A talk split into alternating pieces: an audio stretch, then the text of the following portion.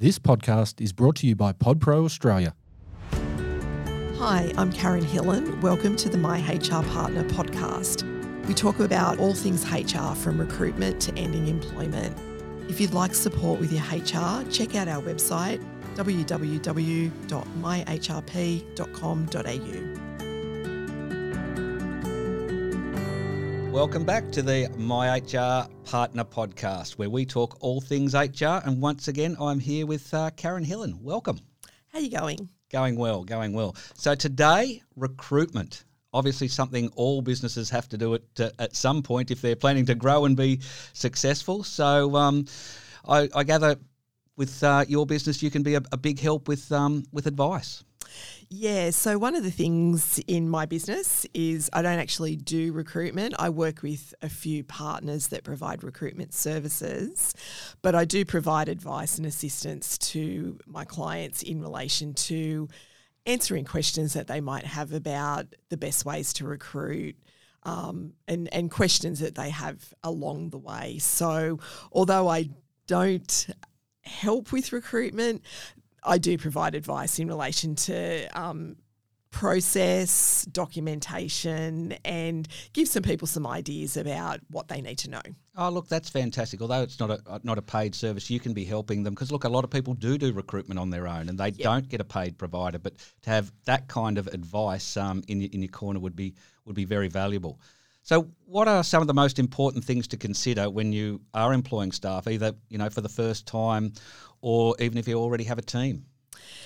There are so many things to consider, and eh, whether you eh, whether it's your first person or whether you already have a team, they're similar. So, thinking about what you need them to do for a start. So having a position description is a good place to start. Even if it's just a dot point list of things that you're doing at the moment that you want to get somebody else to do and that's going to be the first person you employ. So like I said, it doesn't have to be a complex position description, just a dot point list could be a good start. So you you know what to recruit for. So you might start off thinking, I need somebody in my business, and you're thinking you need um, I don't know, you're a plumber and you need another plumber. But then when you start writing down the list of things that you don't want to do and you want to employ someone to do, you might find what you need is an office person or uh, a marketing assistant. So it's really good to do that so you can be really clear about the, the, the type of employee that you need to employ. So, what are some of the common recruitment mistakes that organisations make, and how, how do you go about avoiding them? Yeah, so some of the mistakes, I suppose, is not well. The main thing I think is not being clear about the things that you that you need. So, really planning it out. Do you need a permanent person? Do they, do they need to be full time or part time? Should they be casual? So, doing that planning in the beginning is really important. So that can be a mistake if you don't do that. Um, another big mistake. Uh, a lot of people say to me, why would you bother reference checking? People never give a bad reference. Reference checking is so important. It can be uh, the, um, I suppose, the, the, the part that really confirms what an applicant might have told you throughout the process in their application and their interview. it's going to back up um, what they've told you. So, um, reference checking is so important, and it's really important that you ask the right questions. I, so I can imagine. I mean, I would see that as a bit of a minefield too in in asking the right questions. And even being a referee, um, being and what they can and can't say. So yeah. there'd be plenty, I would imagine, that you would be able to help clients with uh, about the reference checking process? Yeah, definitely. I've got a reference check template that um, that I have on my membership um, site my uh, my HR partner HR Hub. Um, so I have a lot of templates like that that that help businesses in relation to those types of things. So I also have an interview questions template that helps people as well. But I think just going back to reference checking, it can be so important to ask quite specific questions. So you're not just ringing a referee and saying, do you know this person? Would you employ them again? Which is a really important question, by the way. But um, but being quite specific about the questions. So give a situation and ask for an example. So um, you know. Um, this role requires the person to be really accurate and um, and an expert in Excel, for instance. So then the question that would you would you would give that bit of background and then you would say, can you tell me about a time where they had to create a really complex um, Excel spreadsheet? How did it work and what was the outcome that it provided the business? Sure. So being very, very specific.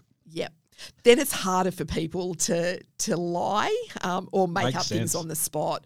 Um, I've seen um, situations where people have put their sister as their referee, their best friend, all sorts of things. So also asking the question of what the context is of the working relationship, and if they're in the position to to give a reference for that person. Sure. It sounds like you almost do the referee check, structuring it like an interview. Yeah, it's Um, it's very similar.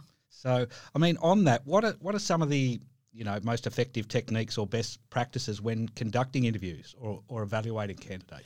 Yeah, look, I think it's got to suit the business, but making sure again that you plan so you, you're really clear about what you want to know from the, the candidate in relation to the process that you put them through. So you can have um, a short work test um, to see that the person actually has the skills that they say they have. Um, and that could be in any industry, but again, I'll stick along the, the admin type path. If you're recruiting for an admin assistant, for instance, and they need um, to be able to um, format documents or like I said before, work in Excel, you can set them a task while they're while they're doing the interview where you say, okay, well, I need this Excel spreadsheet formatted, formulas put in, whatever the situation might be. Give them a little test so they actually have to demonstrate and prove that they do have that skill. That's fabulous advice. That's something I've never really heard of people doing. It, it usually just is question and answer, question and, and answer. But um, I mean, that's a fabulous little tip that. Um, I, I think uh, a lot of people could take a lot from it to, to actually, yeah, put some some testing in into the, the interview process. Yeah, it just helps you make a better decision. Um, also, paid trials. Some businesses will actually bring somebody in and pay them to um, to do a trial, and it might be for a couple of hours. You do have to be really careful about bringing in people for unpaid trials. I was about to ask. I, I don't think that's a uh, look. I, I've heard a lot, lot of candidates offering to do that because they want the job. Yep. But is it actually legal? It's not, and it's really difficult because I do see people say this all the time. Um, you know, people go onto Facebook and ask for advice, which is sometimes not the best place. And I've seen people say, "Oh, just offer to work for a week for free to get your foot in the door." I get why people are saying that, but it's against the law. It's not lawful for somebody to work for free for a week. There are work experience programs and there are internship programs that are that are done through universities, registered training organisations, and even school work experience.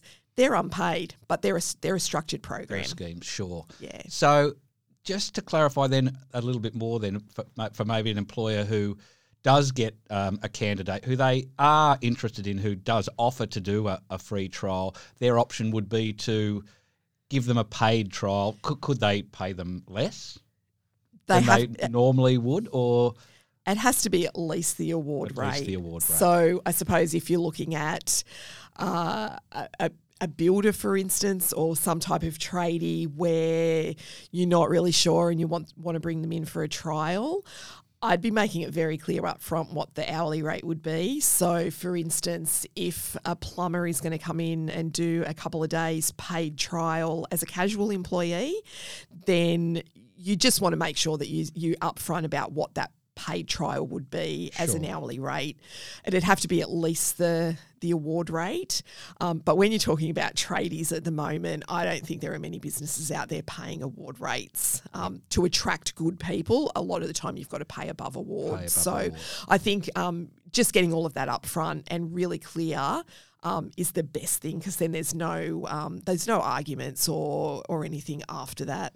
Sure. And just on trials, while we're, we're talking about that subject, is there a set time frame? I mean, it, does it have to be less than a certain period? Does it have to be? I, I, obviously, it can be as short as you'd like it to be, but I'm sure it can't be as long as you'd want it. Yeah, look, I think if you're talking about long periods, then you're probably starting really to get into talking about probation periods, Sure. especially if it's a permanent employee.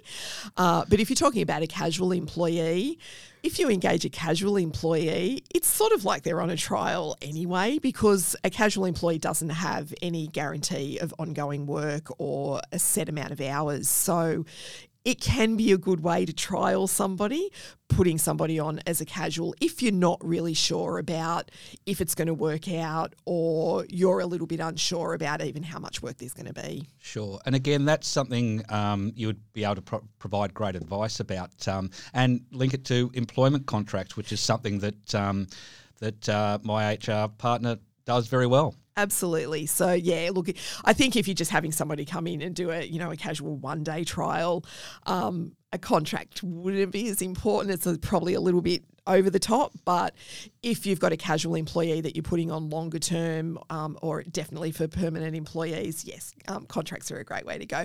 Also, there's a probation period in permanent contracts too, so um, it makes it a little easier to um to, to say to somebody that's not working out in the probation period, um, and that can be because they're just not a good fit for the business. Sure, sure.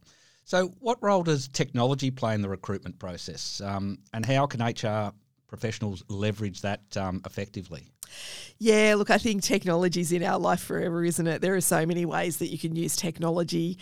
Um, I, I think now there are so many people um, wanting remote work opportunities as well. So, um, technology can be great. You can get on a Zoom or any other type of um, video conferencing to conduct interviews.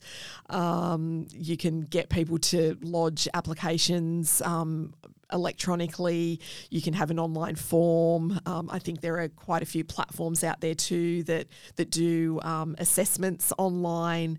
Um, you know, psychometric testing. There are so many things on lots of different platforms that assist with the the decision making process with recruitment. Yeah, look, it, it um, there is a lot out there, and again, you're, you're a fountain of knowledge. Um, you know, if uh, having you in in in a, a business owner's corner to, to point them in the right direction to all these tools. Um, Yeah, definitely. And even things like um, making sure that you're covering off on things like um, knowing that you need workers' comp insurance for your employee, um, especially if it's the first time you're recruiting.